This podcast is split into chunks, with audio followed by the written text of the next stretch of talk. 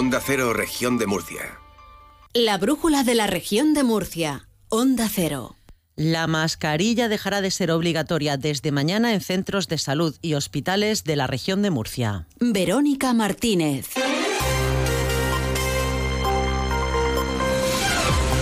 Hola, muy buenas tardes. Lo ha confirmado el consejero de Salud, Juan José Pedreño, aunque ha recomendado el uso de la mascarilla en urgencias, en la unidad de cuidados intensivos, oncología y hospitales, donde se aplican tratamientos inmunoterápicos biológicos. La mascarilla era obligatoria en hospitales y centros de salud de la región desde el pasado 6 de enero. Enseguida contamos más. Antes, la previsión del tiempo. Iván Álvarez, buenas tardes. Buenas tardes. Mañana en la región de Murcia comenzaremos la jornada con nubes bajas y brumas que tenderán a irse disipando a lo largo de la tarde, con el viento también que arreciará de intensidad moderada en el litoral de componente noreste y con temperaturas que se van a mantener sin grandes cambios significativos. Alcanzaremos de máxima los 19 grados en Murcia, 18 en Lorca, Mazarrón, Yecla y Molina de Segura, 17 en Águilas, Cartagena y Cieza y 16 en Caravaca de la Cruz.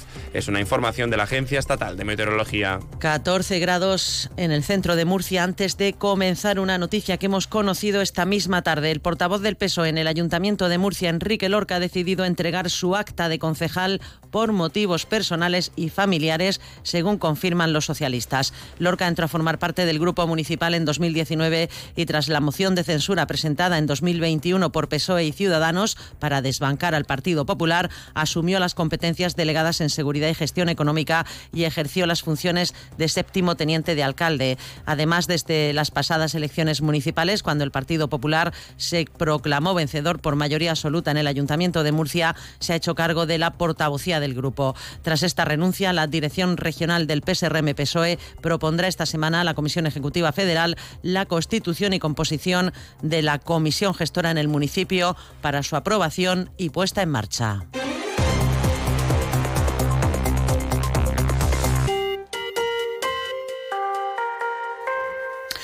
Como les avanzábamos, el consejero de Salud, Juan José Pedreño, ha confirmado que el uso de las mascarillas dejará de ser obligatorio a partir de este miércoles en los centros sanitarios de la región. Pedreño ha indicado que la incidencia de infecciones respiratorias agudas ha vuelto a descender en la última semana, esta vez un 24%, y se sitúa en 672 casos por 100.000 habitantes. En concreto, ha descendido un 51% la gripe, un 42% el COVID y un 18% la bronquitis y bronquiolitis. Esto sumado a la bajada de la incidencia en la semana anterior en un 35%, permite, según la normativa nacional en la que se establece esta posibilidad, que la comunidad elimine la obligatoriedad del empleo de mascarilla. No obstante, el consejero ha recomendado llevar la mascarilla en determinados servicios. Por tanto, sí les podemos decir que eh, hoy se emitirá de nuevo la instrucción para que a partir de mañana mm, se elimine la obligatoriedad de la mascarilla, pero hay que insistir que en nuestros centros sanitarios y fundamentalmente determinados servicios como urgencias, como unidad de cuidados intensivos, como oncología, hospitales donde se aplican tratamientos inmunoterápicos, biológicos, la mascarilla se lleve. La recomendación es muy importante. Y luego también las habitaciones donde hay pacientes vulnerables, pues los, los familiares, los acompañantes que lleven la mascarilla, porque es importante. Seguimos en el ámbito de la sanidad. La tasa de donación de la región alcanzó la cifra de 71 donantes por millón de población frente a los 48 de 2022. Según estos datos, la región de Murcia se sitúa como la comunidad autónoma que más ha crecido en tasa de donación, un 49% respecto a 2022 y es la tercera de España en donación de órganos.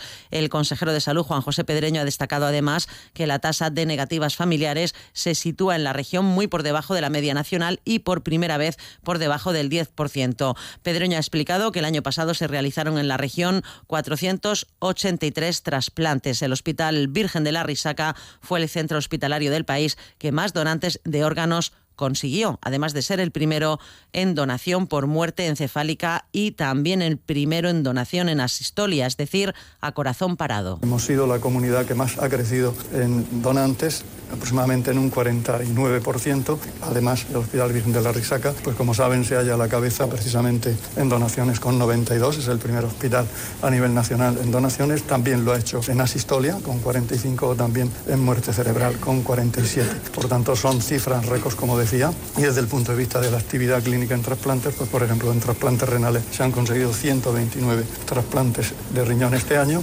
también superando la cifra en donantes vivos con nueve. José María Vallejo, alumno de primer curso de enfermería de Cartagena, ha decidido iniciar una huelga de hambre. Explica que tras 12 días de encierro sin respuesta a las demandas del estudiantado de la Escuela Universitaria de Enfermería de Cartagena, ha decidido tomar esta decisión sabiendo que es el primero, dice, pero no el último. Vallejo ha señalado que asume las consecuencias que supone esta huelga de hambre tanto para su familia y para su salud, ya que sufre de epilepsia diagnosticada, pero considera que se trata de justas reivindicaciones para luchar por una escuela con instalaciones dignas, definitivas y en igualdad de condiciones como Lorca y Murcia. Destaca que los actores implicados que pueden dar una solución a su situación siguen mirando para otro lado. Llevamos 12 días de encierro y por aquí nos ha pasado Noelia Arroyo como alcaldesa de Cartagena. Tampoco ha pasado por aquí el consejero Vázquez, tampoco el rector Luján. También nos apena decir que la UPCT, la Universidad de Cartagena, mira para otro lado y sé las consecuencias que esto supone. Esta huelga de hambre tanto para mi familia como para mi salud, ya que sufro de epilepsia, diagnosticada. Pero también asumo las consecuencias de las justas reivindicaciones y nuestro derecho a luchar por una escuela con instalaciones dignas, definitivas y en igualdad de condición con Lorca y Murcia. 19 horas y 26 minutos. El Gobierno de la región ha solicitado al Ejecutivo Central que empiece a trabajar cuanto antes en una línea de ayudas para compensar las pérdidas económicas tras el bloqueo de los camiones españoles en territorio francés. El presidente de de la comunidad, Fernando López Miras, y el presidente de la Asociación de Productores Exportadores ProEsport, Mariano Zapata, han mantenido una reunión para evaluar los daños que está provocando esta situación. Tras el encuentro, la consejera de Agricultura, Sara Rubira, ha expresado la preocupación del gobierno murciano y ha exigido medidas excepcionales para hacer frente a las pérdidas que está generando la huelga en Francia. Lamenta Rubira que el ministro Planas no haya reaccionado hasta cuatro días después del conflicto. Han sido cuatro días desde que se iniciará una crisis que puede tener consecuencias muy graves para los productores de frutas y hortalizas de la región de Murcia. Durante la reunión que acabamos de mantener, el presidente Fernando López Miras se ha mostrado muy preocupado ante la inacción del Gobierno central ante una situación que no tiene espera. Necesitamos que el Ejecutivo español empiece a trabajar con medidas excepcionales para compensar las pérdidas que está generando esta huelga en Francia. Y el presidente de ProSport, Mariano Zapata, ha transmitido su gran preocupación porque los asociados han tenido muchísimos incidentes derivados de la situación en Francia. Todo ello ha provocado grandes pérdidas en el sector, aunque Zapata ha reconocido que todavía no han tenido oportunidad de cuantificarlas. Espera que el sector reciba algún tipo de compensación económica. Hay algún camión que hasta que le han pegado fuego, han pegado fuego a la mercancía y al camión. Y, en otros que han volcado y han tirado la. Hay vídeos por ahí de asociados nuestros donde han tirado toda la, toda la mercancía, la han derramado. La verdad es que nosotros entendemos la desesperación también que tienen los, agricultores franceses porque les pasa como a nosotros, que estamos en una situación complicada porque las normativas, vuelvo a repetir, de Europa son asfixiantes, ¿no?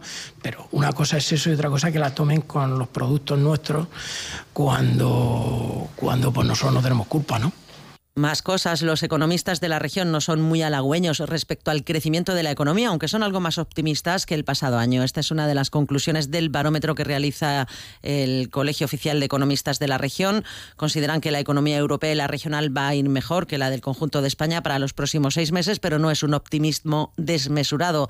No obstante, el colectivo colegial apuesta por un crecimiento en 2024 liderado por los sectores turismo, ocio y hostelería, también la industria agroalimentaria y el sector financiero.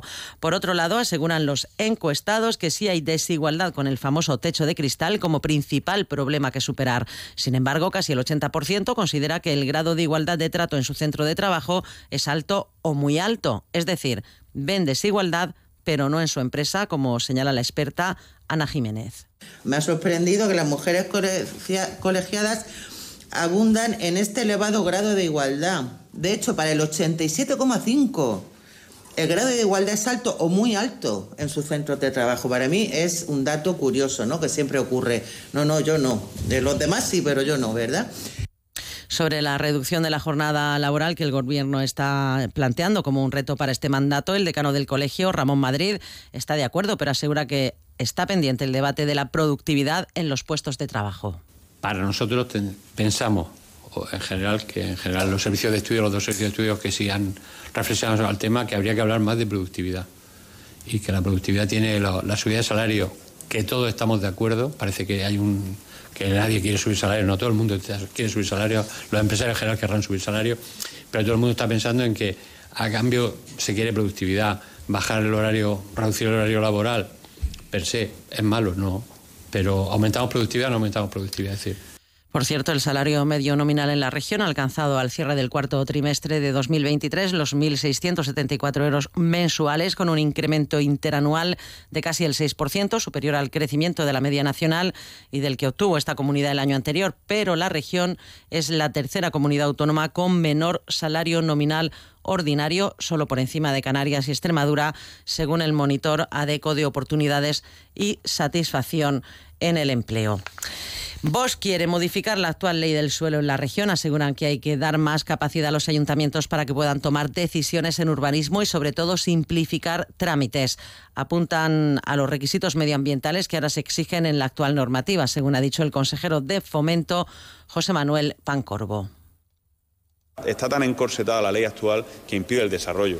Los trámites ambientales son bestiales, entonces cada vez que, una vez que sepamos que un suelo va a ser urbano, pues el promotor interesado que empieza a desarrollarlo haga el papeleo, pero que no sea el plan general el que, el que lo haga, ¿no? porque al final no se desarrolla y los promotores se quejan de que evidentemente no es suelo urbano para construir en una ciudad como Murcia o ciudades como Cartagena en la que la demanda es muy importante. Entonces eh, eh, va a ser simplificarle, el objetivo de la ley es simplificarlo todo. También les contamos que el Consejo de Ministros ha aprobado un Real Decreto por el que se establecen limitaciones a la navegación marítima en el Mar Menor destinadas a reducir el impacto que provocan buques y embarcaciones durante la navegación. Entre otras medidas, se prevén limitaciones a las emisiones de todos los buques y embarcaciones con una potencia de salida superior a 130 kilovatios y restricciones específicas en relación con las emisiones de escape y sonoras de las embarcaciones de recreo deportivas construidas después de 2006 y de las motos náuticas. Además, se prohíbe realizar cualquier vertido durante el servicio del buque o embarcación en aguas del Mar Menor y se determinan otras restricciones relacionadas con los límites de velocidad o las áreas de fondeo.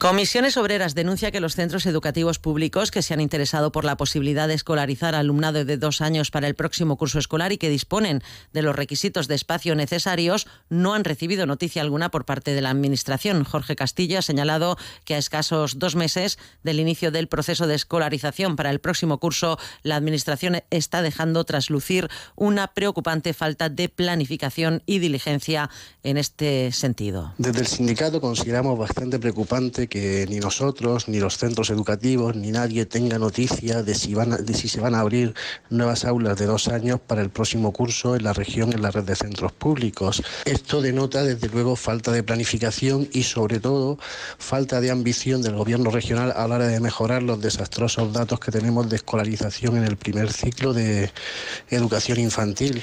Por otra parte, la diputada regional de Podemos, María Marín, ha exigido invertir un 20% más en la educación pública para reducir el abandono escolar. Ha destacado Marín los datos de abandono escolar que colocan a la región en segundo peor puesto a nivel nacional, solo por detrás de Baleares. Y lo único que está haciendo tanto el presidente, el señor López Miras, como el Ministerio de Educación es vendernos una cortina de humo como la prohibición del móvil en las aulas.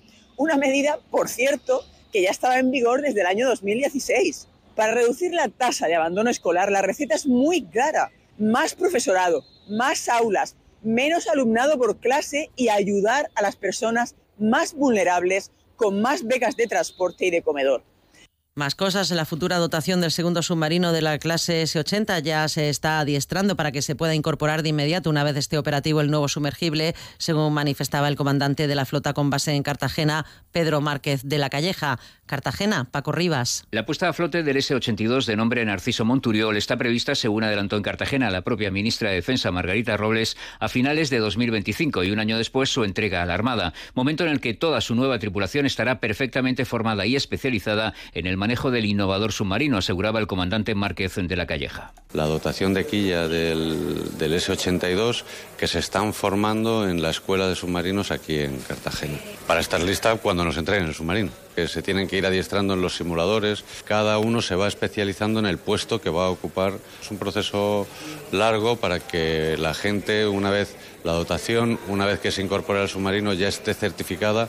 Cartagena acoge hasta el 2 de febrero la reunión semestral del Grupo de Trabajo de Expertos en Salvamento y Rescate de Submarinos, con la participación de especialistas de 16 países de la OTAN y otros cuatro de fuera del tratado, cuyo objetivo es avanzar tanto en tiempo como en medios en la operatividad en el salvamento de las tripulaciones de submarinos hundidos.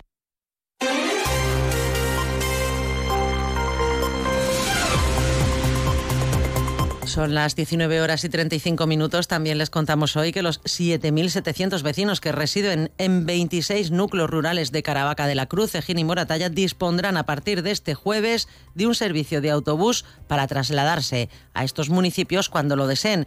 El precio por trayecto es de 1,5 euros. Se llama Rural Bus, la red de transporte a demanda. Nos lo ha contado el consejero de presidencia, Marcos Ortuño. Una nueva iniciativa como es este servicio de transporte a demanda que hemos denominado Rural Bus. Se trata de un proyecto piloto que vamos a poner en marcha en 26 pedanías y núcleos rurales de los municipios de eh, Caravaca, Cejín y Moratalla. Se trata de un servicio que va a beneficiar a más de 7.700 vecinos de estas pedanías y que comenzará a funcionar el próximo 1 de febrero. Los interesados solo tienen que hacer una llamada telefónica con 24 horas de antelación para disponer del transporte al día siguiente en las paradas y en los horarios establecidos por los ayuntamientos. En tribunales, la responsable de la sala teatre discoteca donde presuntamente, según el informe policial, se inició el fuego que se propagó por Fonda Milagros y que acabó con la vida de 13 personas, ha asegurado ante la titular del juzgado de instrucción número 3 de Murcia que el organizador de la fiesta, We Are Remember, fue el responsable de la contratación de todo el evento, incluida la máquina de fuego frío donde se podría haber iniciado el incendio. La investigada ha llegado sobre las 9.50 a la Ciudad de la Justicia acompañada de su abogado José María Caballero y ha salido minutos después después de las 10, ya que solo ha respondido a las preguntas de su letrado. El otro investigado citado este martes, el administrador de la sala teatre, se ha acogido a su derecho a no declarar. Por otra parte, el titular del juzgado de menores 1 de Murcia, condenado a cuatro años de internamiento en régimen cerrado, seguidos de dos de libertad vigilada, a un menor por apuñalar a un hombre el pasado 26 de mayo en la parte de atrás de la estación de servicio de Ronda Sur, en Lorca. Asimismo, ha impuesto al menor y a sus padres en concepto de responsables civiles la obligación de indemnizar con un total de 170.000 euros a la madre y los seis hermanos del fallecido. Según los hechos declarados probados en la sentencia, tras el reconocimiento de los hechos, el menor de 15 años en aquel momento sacó de su riñonera un arma blanca que portaba y asestó un golpe en tórax a la víctima que seccionó la pared aórtica provocando que cayera al suelo mientras gritaba le he pinchado y falleciera poco después. Y la Guardia Civil desmantela en Jumilla un invernadero clandestino dedicado a la producción masiva de cannabis con mil plantas de marihuana, según explica un portavoz de la Meremérita. En el registro efectuado, los guardias civiles de prevención de seguridad ciudadana han aprendido mil plantas de marihuana y se han incautado de todos los objetos empleados en la actividad ilícita ahora esclarecida. Durante la fase de explotación de la operación también se ha detenido a una persona que dirigía la plantación, a la que se le atribuye la presunta autoría de los delitos de cultivo o elaboración de drogas y defraudación de fluido eléctrico, ya que el invernadero desmantelado tenía una conexión ilícita a la red eléctrica. Y la policía local de Cartagena ha detenido a un hombre de 30 años por asaltar presuntamente una vivienda en el barrio Isaac Peral con sus moradores dentro.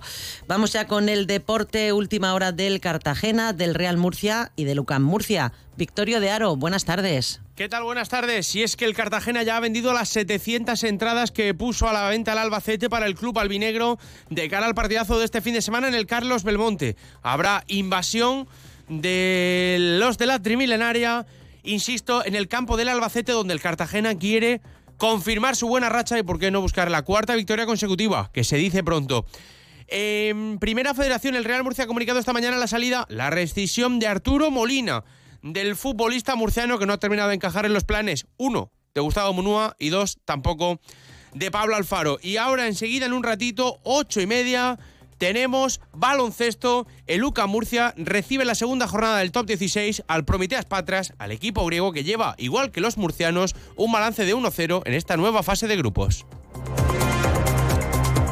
Pues hasta aquí este tiempo de noticias, pero continúa la brújula en Onda Cero con la Torre. Buenas tardes.